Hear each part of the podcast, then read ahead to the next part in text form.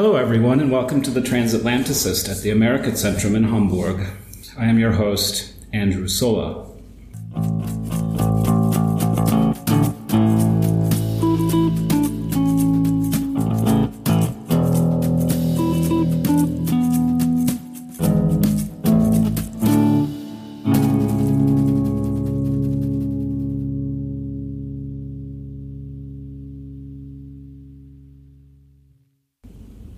This podcast is called The Transatlanticist because we feature very special guests, people whom we call transatlanticists. These are people who represent the diversity of the transatlantic relationship in a number of different ways, at a variety of different levels. The transatlantic relationship is unique because of its diversity, and this podcast highlights its many different faces. Today, I'm very happy to welcome Torsten Jahnke from the American Poster Institute. Welcome, Torsten. Hello, Andy. Thanks for having me. The American Poster Institute is a nonprofit corporation dedicated to furthering public awareness and appreciation of the poster as an art form. Torsten has curated a gig poster exhibition called Poster Double Happiness, which opens here at the Amerikazentrum on Friday, the 2nd of March, at 6 p.m. The exhibition will run through the 2nd of April. Our opening hours are 10 to 3, but please contact us in advance at info@amerikazentrum.de or visit our website, amerikazentrum.de, for more information. Entrance is free. Torsten, as a child of the 70s and 80s, I am very happy with this exhibit because it takes me back to my childhood in Chicago, seeing bands like the Jesus Lizard and the Descendents and Dinosaur Jr. and Trans Am, and also seeing the posters advertising these gigs. The bands were, of course, cool, but one reason they were cool was because they had great posters. So before we discuss the exhibition, why don't you tell us a little more about yourself, where you grew up, how you became interested in the music scene that supports these posters. Yes, definitely. Thanks. Myself, I'm also a child of the 70s, which means basically my pop cultural socialization started in the 80s. And I was born and live in Hamburg. I'm a professional graphic designer. I'm a poster maker on the side, I would say. So it's still kind of hobby, but it refinances here and there more and more, and it leads to gigs like being a board member of the American Poster Institute, being responsible for the Flatstock in Hamburg, which is the Flatstock itself is the biggest gig poster show in the world. I would say that sounds really bombastic, but basically that's what it is. We have two of them in Europe and four of them now in the US. And basically, I would say one of the reasons I'm sitting here today is due to Flatstock. I maybe have a classic background playing in bands, doing posters for your own bands. Then people see these posters, say, hey, that's looking good. Can you do a poster for us? And so on and so on. And maybe that's a classic background of many of the poster artists who are working today. Thank you. But do you remember, for example, when you were young, one of the first posters you saw for one of the first gigs you were at that really you thought, oh my God, this is really neat? Yes, I'll do so. I would like to differ the one from the other, though, because the gig posters certainly started as a means of promotion shows. But by now, and I would say now also means like maybe 10 years ago, it started to, to develop in a different direction. By now, the gig poster is more a means of merchandise, maybe somewhere on the fine line between merchandise and fine arts. You find the gig posters these days. But in the early years, it really was a means of promoting a show. Nowadays, you have the strange phenomenon that bands are promoting the posters online and not vice versa. But for me, growing up in a household, my father was a concert promoter, so I had posters around me all the time. And it started with the early stuff. I mean, I've seen shows like in an early age. Maybe no child should see these kinds of shows. I went to Cliff Richards. I went to John Denver. I saw ZZ Top countless times. I saw the Dubliners and stuff like that. So, and we had all these posters back at home because my father always brought them back. So it's hard for me to really put my finger on what the first poster was. But there were a lot of good, articulate German poster makers who worked for my father. So I always had this idea around me that you don't have to make a poster that looks like the album cover. You can do something completely different as long as it's working on the Litfaßsäule. So, and maybe... as I said, it's really hard to say. Maybe one of the early Dubliners poster, which were an Irish folk band from Ireland. My father promoted them for, I guess, 35 years or so. And it was a whiskey glass with the heads of the five members put in this glass, which was like so spot on for the Dubliners, who were a band who were always asking, where are my drinks, when they came out of the airport, instead of like, where are my instruments? Very funny. So you've organized this special exhibition, which you've called Poster Double Happiness. Why don't you tell me a little bit about the concept of the exhibition, please? Yes. The idea is, and I have to say... a little bit as opposite to the Flatstocks. The idea was to show how the American scene and the German scene, or you could also say the European scene, of poster makers influenced each other's, grew commonly, who were standing on the shoulders of each other's, and reached the status of gig posters we have today. Which I would describe as a point where a relatively obscure art form came a long way to the point where now every big band that's coming through town has maybe one or two gig posters. I mean, bands like Pearl Jam, even Metallica these days have gig posters, which they sell out in minutes. And you could say it has become a kind of business, but it's still, I would say it's a sidearm of business. And as much as I would encourage people to come into these setting, I would still say as a business opportunity, there are maybe 10 gazillion things I could think as a better way to make some money. You mentioned the gig poster itself, and I've been thinking about that relationship, or the lack of relationship, between the cover art on the album and the gig poster. How did that come about, and why do you think that's an important part of this entire culture?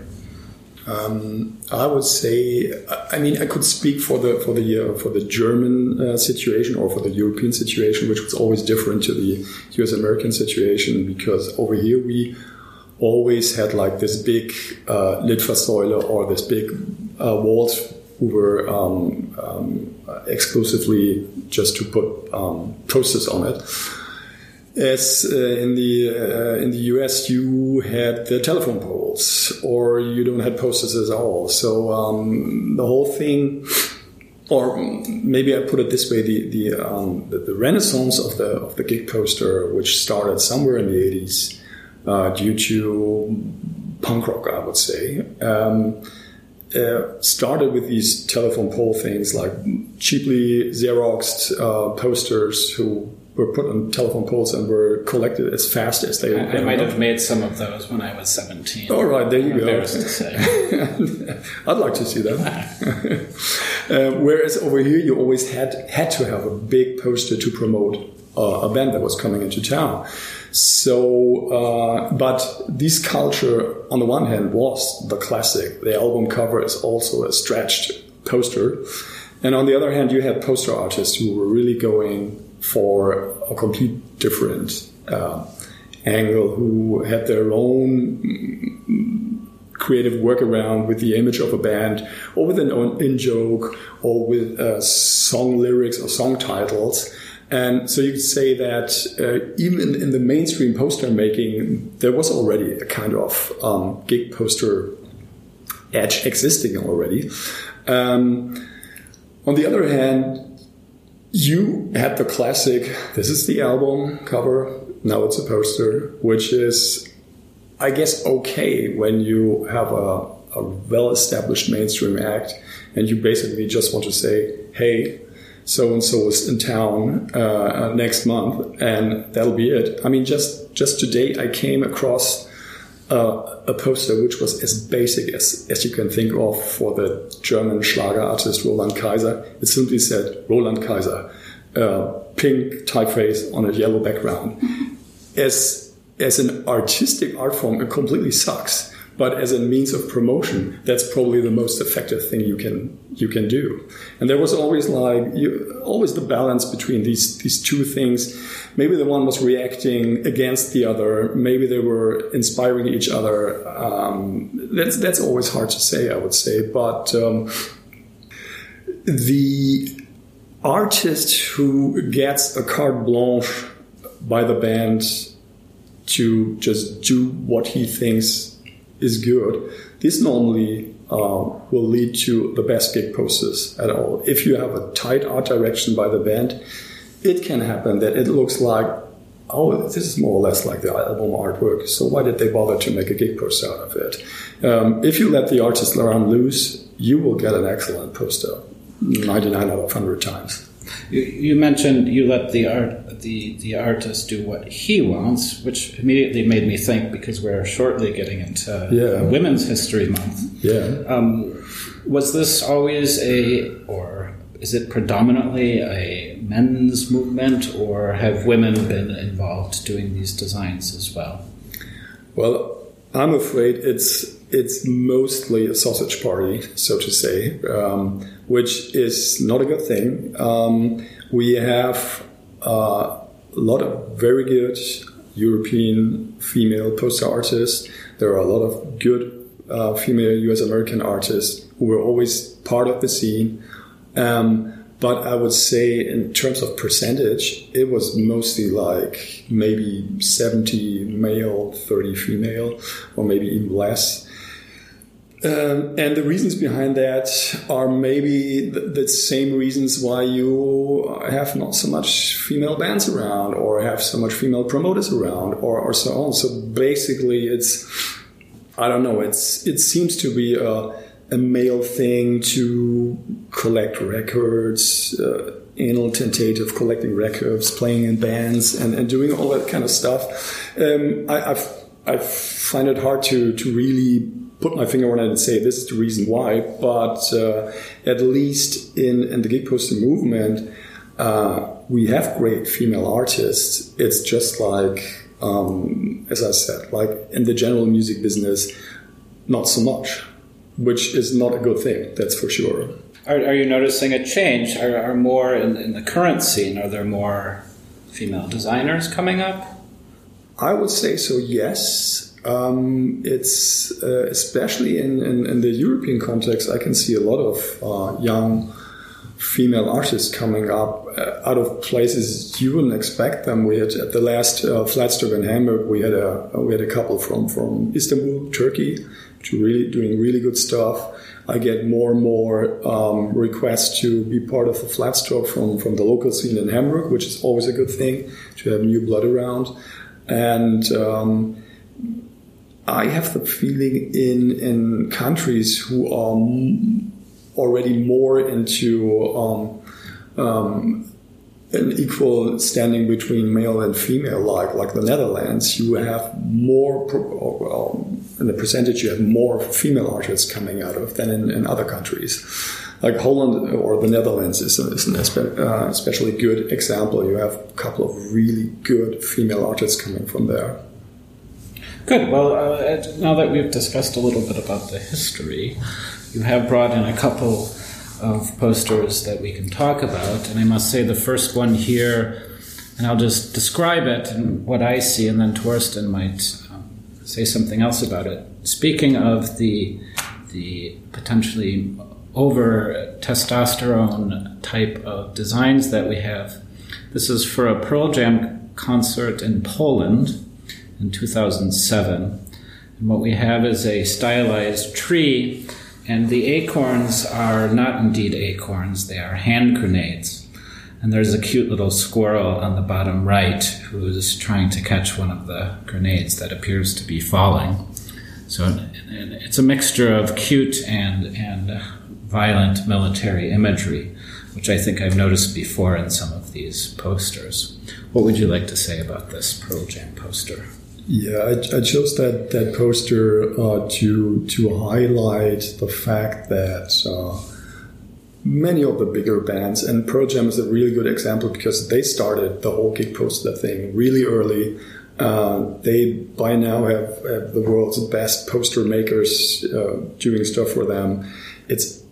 I've heard things from the US where people are lining the day before the show at the venue to get a poster right in time. And so they always were very supportive to the gig poster scene. The one of the guys from the Amos Brothers who did this poster is the brother of Jeff Ament, one of the guitar players of Pearl Jam. So that always brought good posters. And I guess they have something like maybe 300, 400, 500 posters under their belt now. So, the variety of styles the Amos Brothers came across with it's simply breathtaking. And most of them was for Pearl Jam. I have to say I'm not really particularly keen on that band, but that aspect of their career I always love, that they have posters and posters and posters. Let's move on to the second one, which is from a Sonic Youth gig. This looks like it was in Milwaukee, Wisconsin in 2009. It's difficult for me to describe. The background is yellow, and it looks like an enormous skull, maybe I don't even know how to describe this. One reason you have to come to this show is because it's very difficult to describe the artistic and design bizarreness, I guess I would say, of some of these posters, which are just stunning and very difficult to describe. Anyway, all I can say is that it has a yellow background with a designed skull on it, with Sonic Youth in one of the eye sockets. Yes, it's I don't know who said that. It's like writing about music is like dancing about architecture. It's a bit like what we're doing here now, talking on the air about posters, which you might be able to see on the website or not.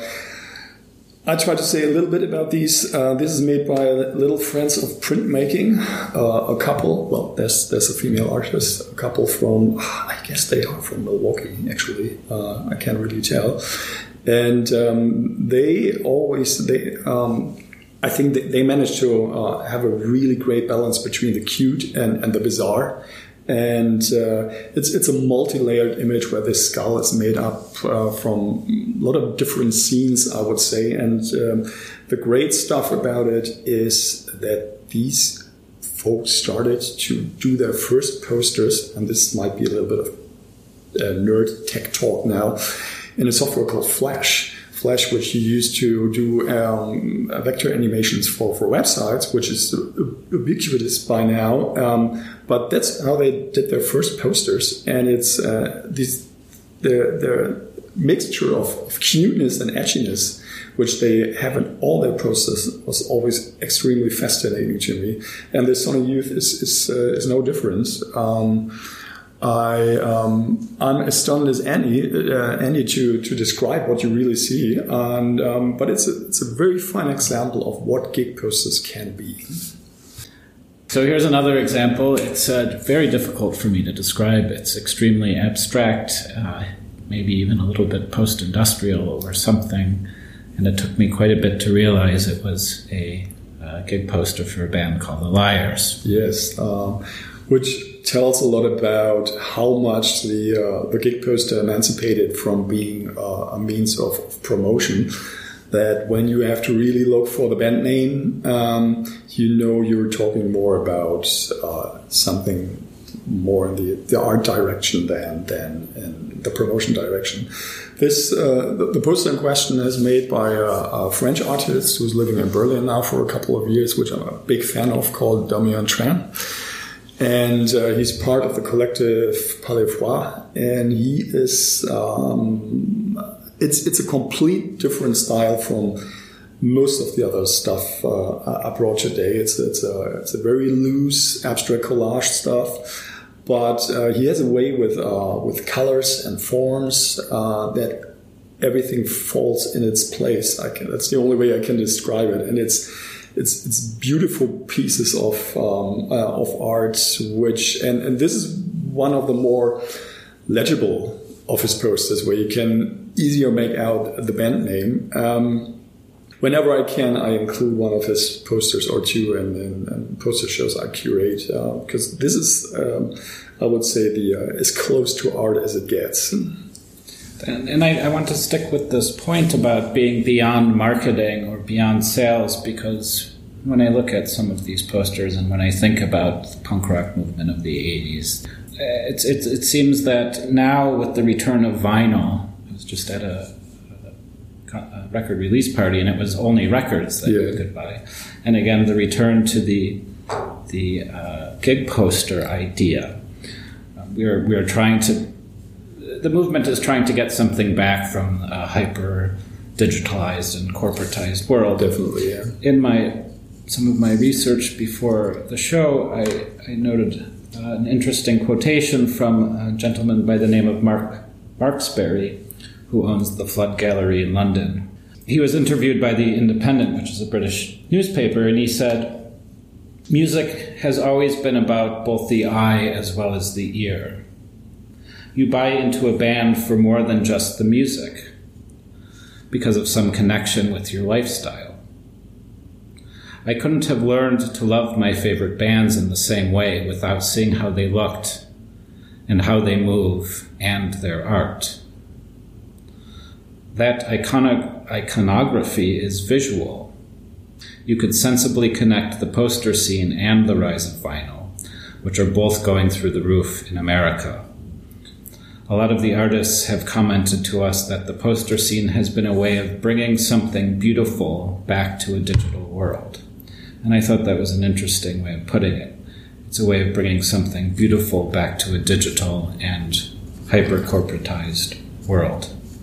Absolutely. That's really beautiful put. And that's, I would say, one of the reasons behind the ongoing attractiveness of the gig poster movement. Because, yes, of course, you can have a gazillion MP3s back at home, but you can put them on the wall. We have this one slogan for our own posters, which says, "You can put your arms around an MP3." And this basically says it all, I would say. That's right. And in the moment of, or in the age of digitalization, where when you're lucky, you have a little image the size of a postage stamp that comes with your download. People really longing for something to connect to, something put their hands on, something to hold in their arms, to put on their walls. And I would say the renaissance of the vinyl record, with the big covers, with the liner notes, and so on, and the gig poster, these are the same parts of the metal, I would say. It really says, like, even if you have a hard disk with a complete recorded music of mankind at home, it still is not enough. There is something else you need. There is as the fine gentleman from the Flood Gallery said, the visual part is completely missing to the whole thing. And I would say maybe the fact that you had in the on your Apple Mac, you had this possibility within iTunes to have this cover view. It's the same thing. It's a digital simulation of one's analog culture, which still doesn't really feel right. Indeed. And just to go back now to the Liars gig poster from Damien Tran, The other important thing I think we should all recognize about these, maybe the genius of the gig poster, is that it's advertising just a single gig. So it's a single poster for a single event, and that's that. And so there's something extra special about a single piece of art that is only for a single live event, and you can't access it any other way. Absolutely. It's non-downloadable. That's the one thing, definitely. And you can like make a digital copy out of it. You have it or you don't have it. And because most of the print runs are very limited, once it's gone, it's gone. Let's move on to another example that you would like to talk about. This is, I believe the band is called Tame Impala. That's right. From a gig in 2013. Okay, so again, it's a very difficult poster to describe. It looks like some sort of weird sculpture in the middle of a room with stars in the background and some very interesting colors now in this one, I might note. It's some fluorescent pinks as well as some dark greens, potentially, and blacks. Why did you choose this one to talk about? It's a poster I've been coming across online for years now, and when the possibility arose to curate this poster show here, I just simply wrote a mail and say, Paloma, would you like to send your poster over? And unfortunately, she said yes, because she went out of doing gig posters a couple of years ago. She moved out of Chicago, and she might get back into it. She said once she get a hang on that parenting thing, she might get back into a gig poster. Oh, I know a thing or two about that parenting thing too. And I always love this poster because it's again tells a lot about what gig posters can be. It's just create an image that maybe only loosely resembles these band, but somehow creates a kind of magic image that people who are deeply into this band can relate to. And basically, from what I've learned about this poster, it's an island in the South China Sea, and they call it the James Bond Island because it's one of these islands that the man with the golden gun played around there. And she took that one and has this kind of strange star grit glitter thing behind it. It's I can't really put my finger on it. It's resonating somewhere in me. Maybe that's where the unicorns are stored somewhere deep inside me. This is where this poster has always a place. And this is one of the female artists. That's one of the female artists. Yeah, wonderful. Yeah. Coming back to your question about the female artist, there were like two difficulties I had with these with the concept of the exhibition. First, I had to have the time frame in mind, because I know with my fellow poster friends and cohorts, it's always like, think in terms of month so that you get the posters you're asking for. So that was the one thing I had to keep in mind. The other thing was like, as the concept was to have one poster from a US American artist and one from a German artist or German speaking artist for one and the same band. I really had to see which bands I had posters for already in my collection, or my friends had them, and for what posters I had to call American friends and who were able to send them over right in time. So a lot of posters I really would have loved in the collections. They were just out of the ballgame, just because I knew if I asked this artist, it will take half a year until they deliver the poster. So. And Paloma, that was the good exceptions from it, because I simply wrote her and she sent it out right away. So that poster was on my desk like 4 days after we mailed. So hooray to UPS Express.